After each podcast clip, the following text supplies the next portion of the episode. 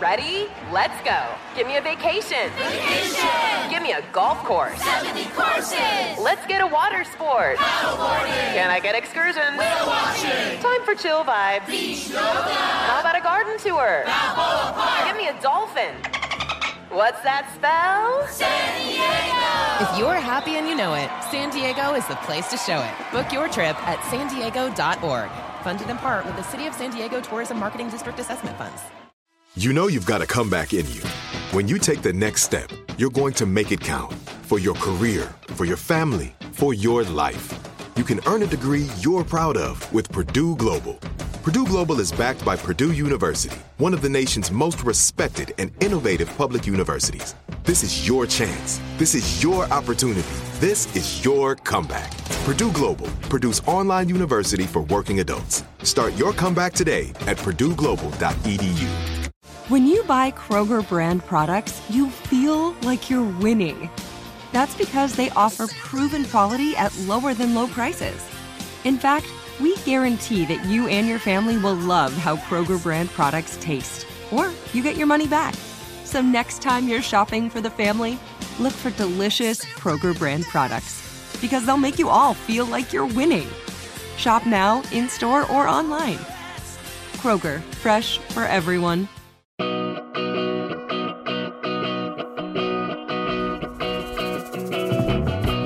There. Welcome to Kitchen Prescription, a podcast you listen to when you don't know what to make for dinner. I hope you've all had a fantastic week and that you're finding yourselves falling into routine and a groove. We definitely are starting to feel that around here. And it is just what I have needed. I am so into February. in addition to everyone being back in school, we're now a few weeks into some of our winter sports, and it kind of feels weird to call baseball a winter sport or say those two things in the same sentence, but I guess that's one of the benefits of living in Southern California. So, baseball in February, we are in it. And as Ollie has gotten older, he'll be 10 this year, sports schedules are getting a bit more intense. And I know a lot of you can relate to this, but he's now got three practices a week, at least, in addition to games. So it is full. Most nights of the week, I am dancing around some sort of extracurricular. And I hear from so many of you who ask questions about how to manage dinner with kids' extracurricular schedules. And I'm really beginning to feel your pain as I looked at our family calendar. This will be our first week of three practices on Monday, Wednesday, Friday, plus a game on Saturday. So as I planned meals for the week, I kept that in mind and thought I'd pass along some suggestions or insights that I plan to implement to keep things under control this week. And honestly, so I don't just become so frustrated because it's great. I'm thrilled to have kids participating in things, but it can make family dinner that much more challenging. So, first of all, I have found that sticking to a set dinner time, regardless of schedules, is the best thing for keeping my mind organized. So, whoever's home eats, and whoever isn't will eat later, and I'll make an effort to sit down and chat when they're there. It's just too difficult to move the time that we eat around, and then I never know, you know, am I prepping at the right time? It just gets confusing. So, that's been really really helpful for me in the past and i'm to stick to that this week so regardless of who's home we're to sit down at 5.30 because i know that's when my younger kids need to eat and when my boys get home later then we will do our best to sit down and and just roll with it now, second, don't forget the two tips we discussed when we chatted with Betsy a few episodes ago. Don't underestimate the power of a 200 degree oven and aluminum foil to keep food warm when you don't have everyone all home at once. And that really goes a long way. Rather than trying to coordinate, you know, when to put something in the oven, just make it. Just make it for when you would typically serve it. And if you want to, whether it's a toaster oven or your regular oven, whatever it may be, pop that at 200 degrees, cover it with some foil, and call it good. I think that's that's a really great kind of system to follow to serve warm food. I like to set the table for everyone regardless of who is home. So when I start setting the table, I set out a placemat and a plate for everyone in the family, even if I know they're going to be later than everyone else. That way, once my son comes in at 7:30, it's one less thing I have to scramble to do pulling out a plate, grabbing a napkin, grabbing silverware, and it's just there. And it seems so small, but I think that that's just one little trick that kind of helps me feel like I've got this. So, wish me luck as we move into the season of crazy extracurriculars. Here are a few recipes that you can throw into your meal plan this week. First, we're going to start with a recipe club recipe. This is a recipe club February recipe, and it is crispy sheet pan pizza, and it is so simple. And I've got to be honest here. I have never been a fan of making pizza on a sheet pan. I've thought, well, there's all these fancy pizza ovens now. I either got to own one of those pizza ovens or I need to just go to the local pizzeria and let the pros do the job. But let me tell you, when we voted for recipes for Recipe Club, I was shocked. This was by far the most requested February recipe, and I thought I gotta figure this out. So it was like almost like a little science experiment for me, where it's like, how do I get at home pizza, not even on a pizza stone, just straight up on a sheet pan to be crispy and delicious and not overly doughy or soggy. And I'm actually very impressed with the results. It's delicious. So, this is a great recipe. Some great tips in there about making sure your dough comes to room temperature, docking the center of it, how to properly stretch it, and then my favorite combination of all time when it comes to pizza toppings. I love it. So, that's one thing we're going to be making this week. Second, roasted tomato soup with pesto and cheesy croutons. And if you wanted to skip the cheesy croutons, I'm not going to be mad if you make a grilled cheese sandwich, but I know that was in our lineup last week. There's just only so many weeks of the year that soup and sandwich, like that just is perfect for early February. And this recipe is so loved by my kids. So it's written with these cheesy croutons. They're almost like croutons that are miniature grilled cheese bites. But the other thing that I do that my kids really like in this recipe is I'll make the roasted tomato soup with pesto and then I will make some orzo separately and then I'll spoon the soup in their bowls and I'll top it off with the orzo and they think that is great. And then for my picky eater, she's not going to eat the soup, but she will eat the plain orzo. So that's something to keep in mind. And one of the reasons I wanted to include a soup this week is I think this is a great time of year to start freezing some extra meals. And soup is so great for that. So I'm going to challenge myself to make a double batch of this. And I'm going to serve one batch to my family and I'm going to freeze the other batch. And I thought I'd throw that out there in case you want to get a few freezer meals stocked in your freezer as well. This third recipe is also one that I'm going to double up and freeze. And this one has got such a good story attached to it. I've been making it for years, and I first made it on Food Network Star in 2008. So, however many years ago that was. And if you watched the show, we're going way back here. This was the recipe I made when Martha Stewart was a judge. And we were supposed to make something as a mystery guest. We didn't know who the guest was going to be, but you were supposed to put yourself in a jar and make something with this product. You know, it was like a challenge. And so I had come up with this all in one sauce because I want, you know, I was trying to pitch easy cooking for everyone, from college students to home cooks at home with kids and all of that. And I had this idea to make sloppy joes because who doesn't love a sloppy joe? And now, granted, if I had known Martha Stewart was going to be the mystery guest, I probably wouldn't have prepared sloppy joes for her. But I did, and I used this sauce, and it was so funny when she got to my table to try it and I said, I've made you a sloppy Joe. She asked for a fork, and I'll never forget. and I didn't have one. Of course, I didn't have one. Oh my gosh, it was so embarrassing. And this was my moment with Martha. Oh, it's really funny. But she did admit to saying it tasted delicious. So I didn't win that challenge, but the Sloppy Jane sliders have lived on. And the reason they're called Sloppy Jane versus Sloppy Joe is because they're made with ground turkey and they're a little sweeter than a traditional Sloppy Joe mix. And oh my gosh, they're so good. They're so good and it freezes fantastic. You can use ground turkey, you can use ground beef, you can use ground pork. It's really versatile. We're going to double it up um, and I'll just stick it in the freezer so that we've got some meals on hand. All right, there are your recipes for the week. Earlier this week I called for listener questions for a mailbag or Q&A episode for the podcast. You guys were amazing, totally showed up and delivered, and I am excited to answer a few of your questions today.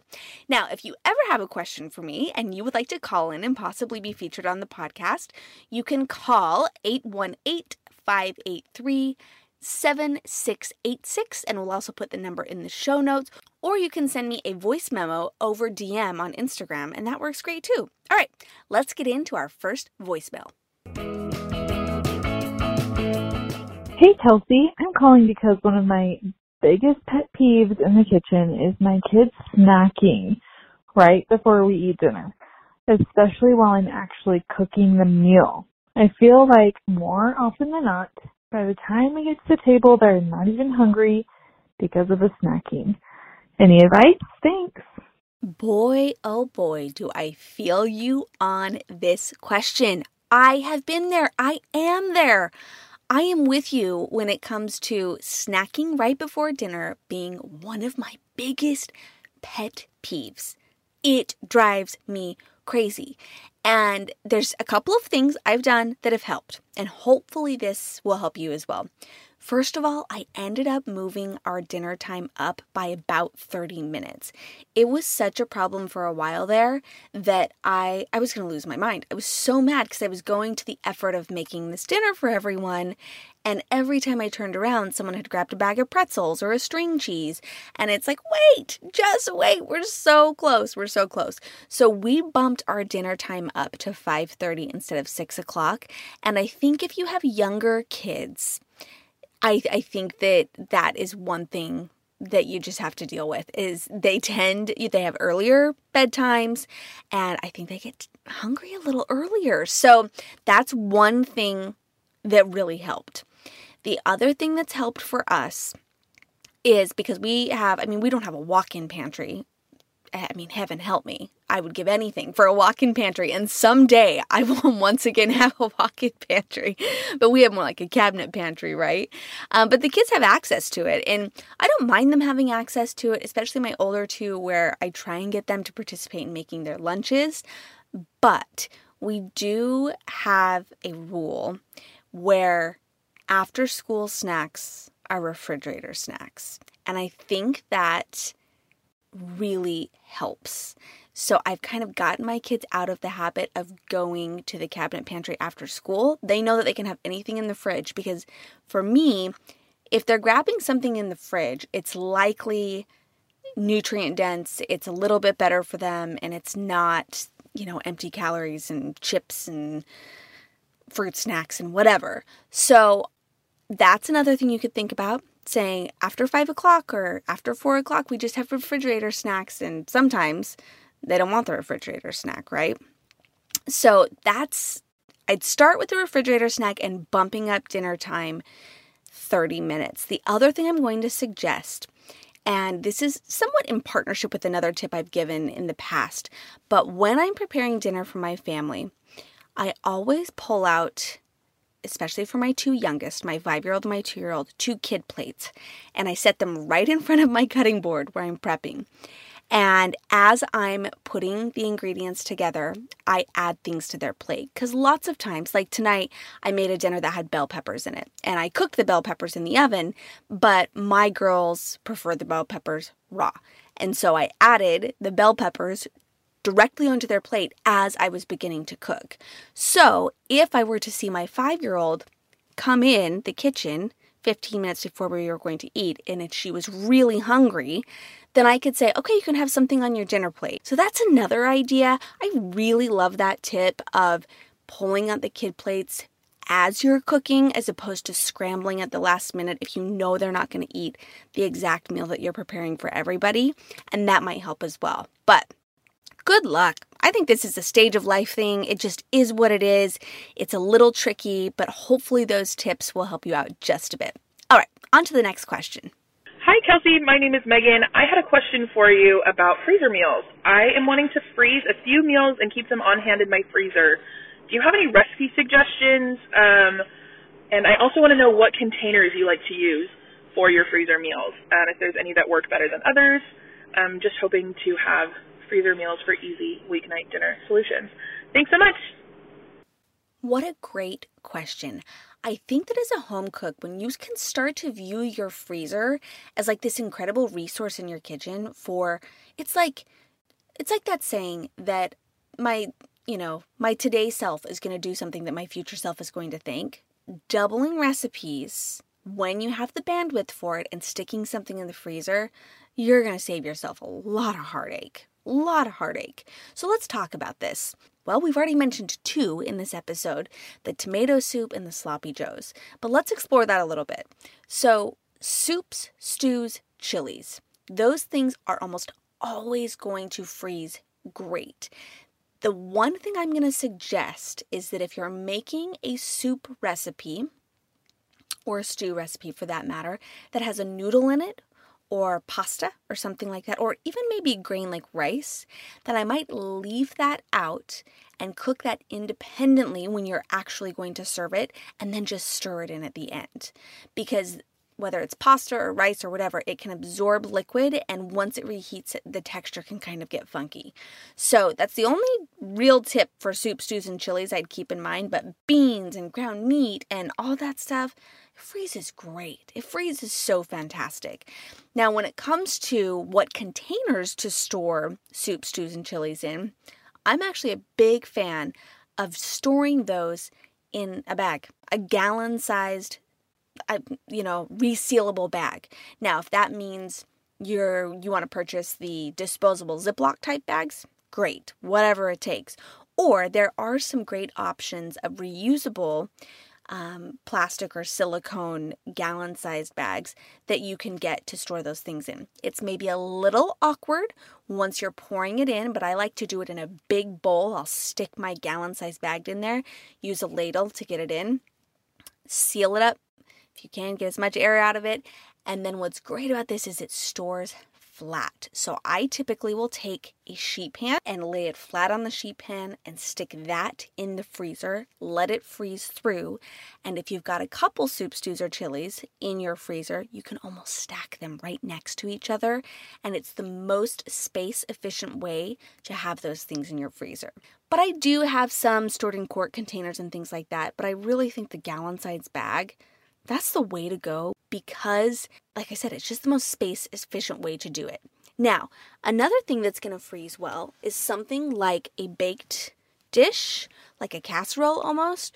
Like I have frozen in my freezer a baked ziti and the broccoli cheddar bake from Recipe Club. And if you know that you're to want one night where you literally just pull that thing out and it goes into the oven, then I have found a really great 9 by 13 that has a lid and you can just store that in your freezer.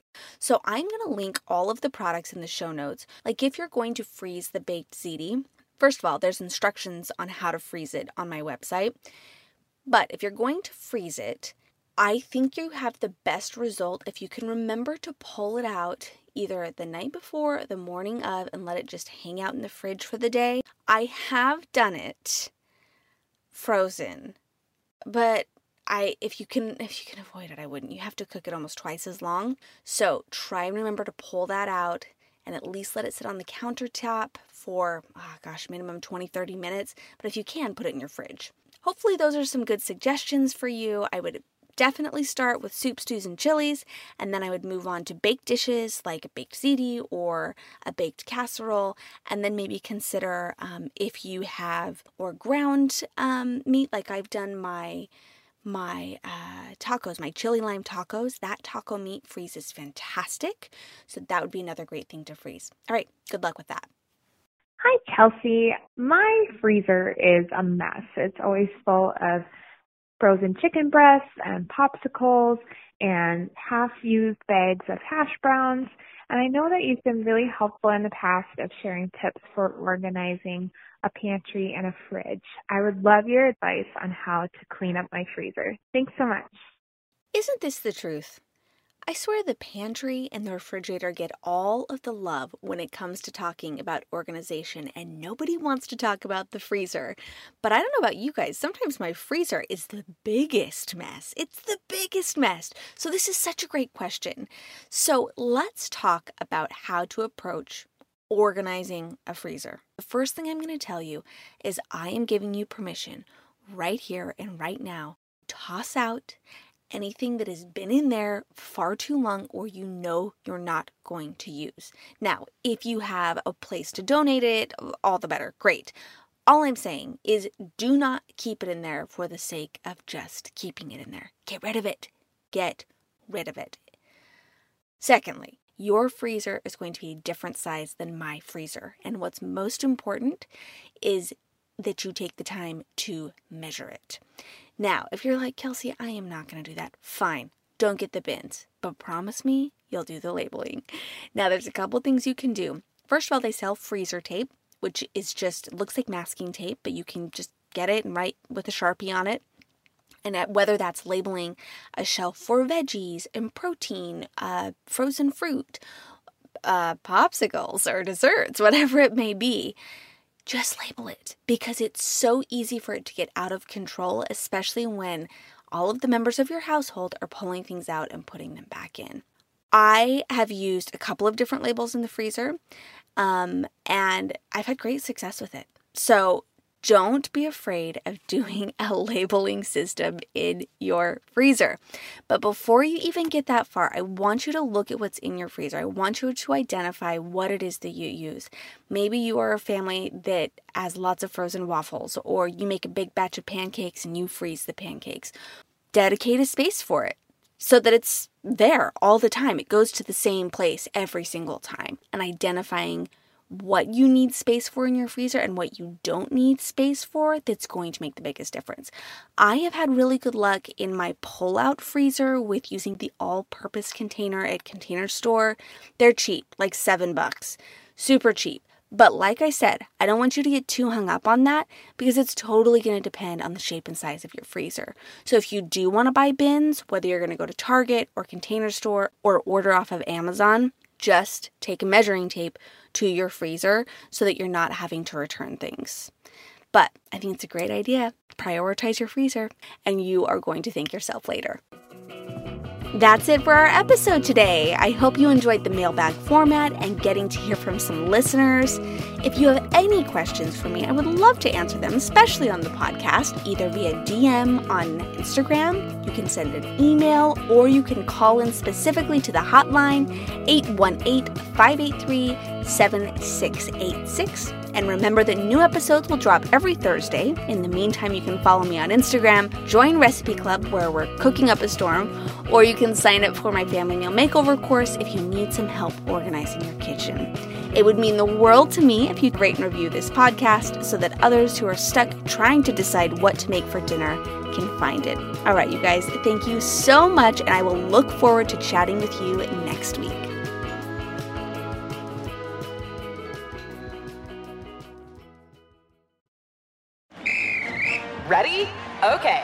Give me a beach. Beach. Give me great food. Tacos. Give me adventure. Hiking. Give me a date night. Sunset cruise. Give me some smiles. Cheese. Give me more beaches. Beaches. What's that spell? San Diego. If you're happy and you know it, San Diego is the place to show it. Book your trip at san diego.org. Funded in part with the City of San Diego Tourism Marketing District Assessment Funds. Become a part of the fast growing health and wellness industry with an education from Trinity School of Natural Health. Trinity graduates can empower their communities through natural health principles and techniques, whether they go into practice to guide others toward their wellness goals or open a store to sell their favorite health products. Trinity grads are equipped to change lives. With 19 online programs and flexibility to fit your busy schedule, including the popular Certified Natural Health Professional, you can get the training that helps you turn your passion into a career. And here's the best part you can earn the certification in less than a year. From herbology to naturopathy and health coaching, Trinity allows you to make a meaningful difference by helping others live healthier, happier lives. Don't wait any longer to pursue your passion for natural health. Enroll today at trinityschool.org. That's trinityschool.org. Are you still searching for your perfect place to call home? Well, now is the time to buy at Fisher Homes. If you're looking to move in before the end of 2024, May could be your last opportunity to start building your dream home and close before the year's end. If you're hoping to move in even sooner, Fisher Homes also has homes that are move in ready and waiting for you, where you can start enjoying the benefits of homeownership even faster. Schedule your personal tour with a new home advisor today at FisherHomes.com and make this spring the season you find your perfect home sweet home. Tired of restless nights? At Leesa, we know good sleep is essential for mental, physical, and emotional health. From memory foam mattresses to hybrids that keep you cool all night long, Leesa's mattresses offer exceptional comfort and support with free delivery and 100 nights to try out your mattress in the comfort of your home. For a limited time, save up to $700 off select mattresses plus two free pillows. Go to leesa.com slash iHeart for an additional $50 off mattresses and select goods. Exclusions apply. See leesa.com for more details.